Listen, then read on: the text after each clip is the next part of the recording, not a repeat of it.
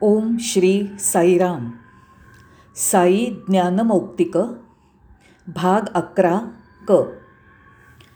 भगवान साईबाबांच्या चरणकमलांना वंदन. जेव्हा परमेश्वर सांगतो. इथे स्वामींनी एक विधान केलं आहे जे आपण सर्वांनी कायम लक्षात ठेवलं पाहिजे. तुम्ही कुणालाही प्रश्न विचारू शकता. तुम्ही कुणालाही विरोध करू शकता. तुम्ही तुमची बाजू तुमचे विचार कुणालाही? आई वडील शिक्षक यांना स्पष्ट करून सांगू शकता. पण जेव्हा परमेश्वरच तुम्हाला काही करायला सांगतो तेव्हा ते तुम्ही लगेचच केलं पाहिजे एवढंच. तुम्ही त्यावर का असा प्रश्न किंवा कारणं विचारू नयेत. ते लगेचच केलं पाहिजे. त्याला दुसरा पर्याय नसतो असं भगवान म्हणाले. संगीत विद्यालयाच्या शिष्यवृत्ती. त्यानंतर संगीत विद्यालयाच्या शिष्यांकडे बघत आपल्या प्रेमळ भगवंतांनी खालीलप्रमाणे विधान केलं. संगीत विद्यालयातील किती शिष्य इथे उपस्थित आहेत? उभं राहा उभं राहा. काही शिष्य उभे राहिले आणि त्यांनी त्या शिष्यांना सांगायला सुरुवात केली. असं पहा तुम्ही केवळ संगीत शिकणं हे पुरेसं नाही. तुम्ही इंग्लिश भाषा शिकून घेणं जरुरीचं आहे. तुम्ही इंग्लिश भाषा शिकलीच पाहिजे.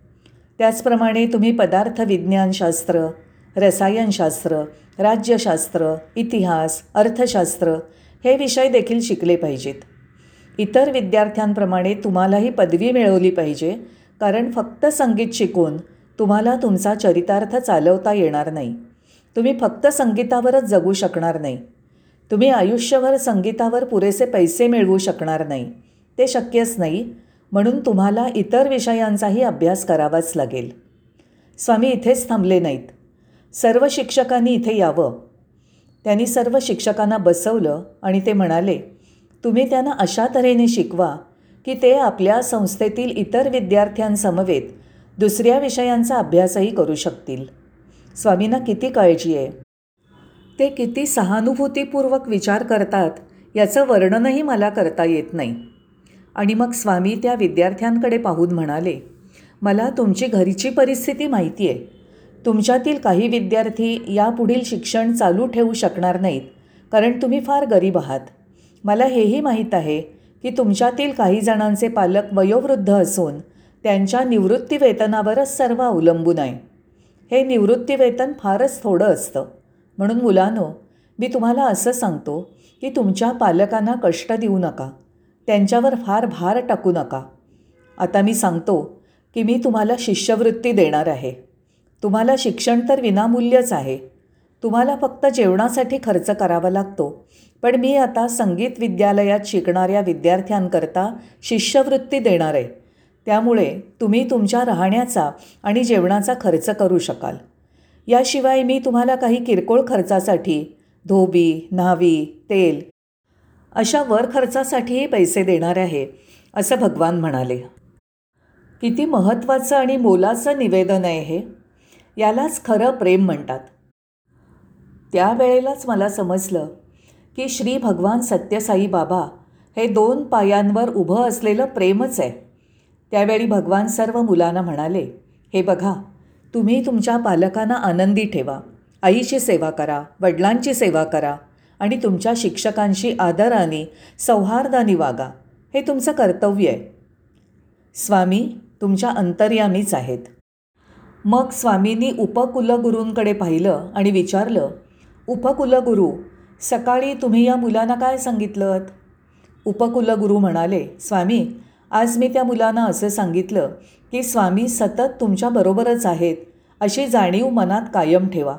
त्यामुळे तुम्ही तुमच्या बोलण्यात वागणुकीत खूप काळजी घ्याल. स्वामी म्हणाले तुम्ही चुकीचंच सांगितलं स्वामी सतत तुमच्याबरोबरच आहेत असं का सांगितलं तुमचं चुकलं. स्वामी फक्त तुमच्याबरोबरच नाहीत तर ते तुमच्यातच आहेत. स्वामी तुमच्या अंतरंगी आहेत. हे माहीत असणं आणि तशी अनुभूती येणं हे विधान जगातल्या सर्व साई भक्तांच्या कल्याणासाठी खूपच सुंदर आहे. याबरोबरच आपण चोवीस जानेवारी दोन हजार तीनच्या घटनेच्या अंतिम टप्प्यात आलो आहोत. बावीस जानेवारी दोन हजार तीन. संत त्यागराजा. आता मी बावीस जानेवारी दोन हजार दोनपर्यंत आलो. तुम्ही सर्वांनी स्वामींना संगीत विद्यालयाकडे जाताना पाहिलंच असेल. मी बरोबर आहे ना? तुम्ही त्या सकाळी भगवान बाबांना संगीत विद्यालयाकडे जाताना पाहिलं नाहीत का? तुम्ही नक्कीच त्यांना पाहिलं असेल. ते तिथे का गेले असतील? बावीस जानेवारी हा असा उत्सव दिन आहे जेव्हा सर्व संगीतकार विशेषत शास्त्रीय संगीतकार एकत्र जमून त्यागराज नावाच्या एका महान गायक आणि साधकाच्या जीवन आणि कार्याच्या स्मृतीप्रित्यर्थ जमतात. त्यागराज हे एक अतिशय लोकप्रिय शास्त्रीय संगीत गायक होते. तसंच ते श्रेष्ठ भक्तही होते. त्यांचं जीवन आणि संदेश देण्यासाठी सर्व संगीतकार बावीस जानेवारी या दिवशी संत त्यागराजांना मानवंदना देण्यासाठी उत्सव साजरा करतात. यावर्षी बावीस जानेवारीला संगीत विद्यालयाची स्थापना होऊन एक वर्ष पूर्ण झालं आहे आणि स्वामीसुद्धा बावीस जानेवारीला इथे असल्याने त्या सर्व संगीतकारांनी सकाळी होणाऱ्या या समारंभाकरता उपस्थित राहण्याची स्वामींना प्रार्थना केली. अमर्याद दयाशील असे स्वामी त्या दिवशी सकाळी साडेसात वाजता तिथे गेले आणि साडेनऊपर्यंत पूर्ण दोन तास तिथे थांबले. मला वाटत नाही की इतका पूर्ण वेळ कधी इतर कोणाला दिला असेल. त्यांनी तिथे इतका वेळ काय केलं असेल? सर्व संस्थांच्या विद्यार्थ्यांना निमंत्रण होतं. शिवाय सर्व गुरुजन आणि अतिथी तेथे जमले होते. सभागृह पूर्ण भरलं होतं. स्वामींनी सर्वांजवळ जाऊन प्रत्येकाला आशीर्वाद दिला. मग ते एका जागेवर जाऊन बसले. संगीत विद्यालयाजवळच असलेल्या चढावावर प्रत्येक कोपऱ्यात दोन व्हायोलिन आणि तबला अशी सजावट केली होती. त्यामुळे तो चढाव फारच सुंदर दिसत होता. त्याबद्दलच मी बोलत आहे. आणि स्वामी सर्व विद्यार्थ्यांसमोर तिथेच बसले होते.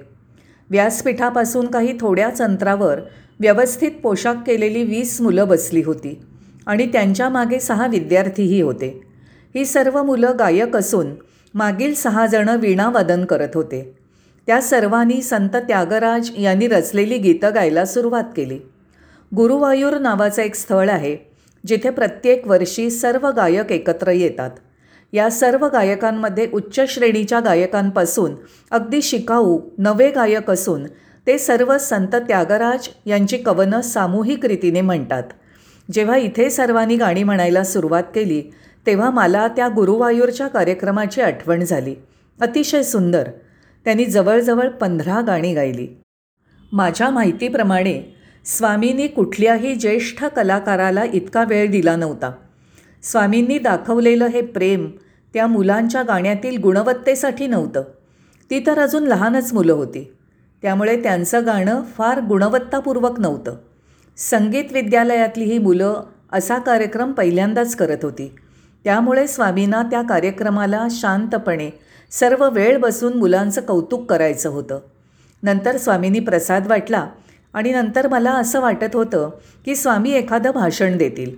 पण त्यासाठी वेळच नव्हता. ते तिथनं परत फिरून मंदिरात आरती करता आले. त्या दिवशी संध्याकाळी स्वामी नेहमीप्रमाणे आले आणि आमच्या पुढे उभे राहिले. त्यांनी विचारलं काय अनिल कुमार संगीताचा कार्यक्रम कसा काय झाला? फारच छान स्वामी. तुला कसं काय समजलं? स्वामीजी मी तो ऐकला. पण तू तर संगीततज्ज्ञ नाहीस. तुला संगीत कळत नाही. मग तुला कसं कळलं की कार्यक्रम उच्च दर्जाचा होता? स्वामी मी तिथे मोठ्या संख्येने जमलेल्या श्रोत्यांचा प्रतिनिधी होतो. त्याकरता मला संगीतकार असण्याची किंवा व्यावसायिक गायक किंवा संगीत विद्यालयाचा व्याख्याता असण्याची जरुरी नव्हती. मी फक्त तिथे बसलेल्या लोकांचा प्रतिनिधी होतो. ते हसले आणि पुन्हा हसले. आणि मग ते म्हणाले फार छान. मग मी म्हटलं स्वामी थोडी निराशा झाली. काय? कसली निराशा? मी तर त्यांना दोन तास दिले. निराशा कसली?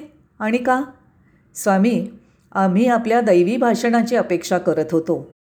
पण तुमच्याकडून दैवी भाषण ऐकण्याचं आमच्या नशिबात नव्हतं. हो ते ठीक आहे ते ठीक आहे. तुम्ही संगीताचा आनंद घेतलात. मुलांनी त्यांचा कार्यक्रम सादर केला ते पुरेसं होतं. पण मी मनापासनं केलेल्या अर्जवामुळे त्या संध्याकाळी त्यांनी संत त्यागराज या विषयावर बोलायला सुरुवात केली.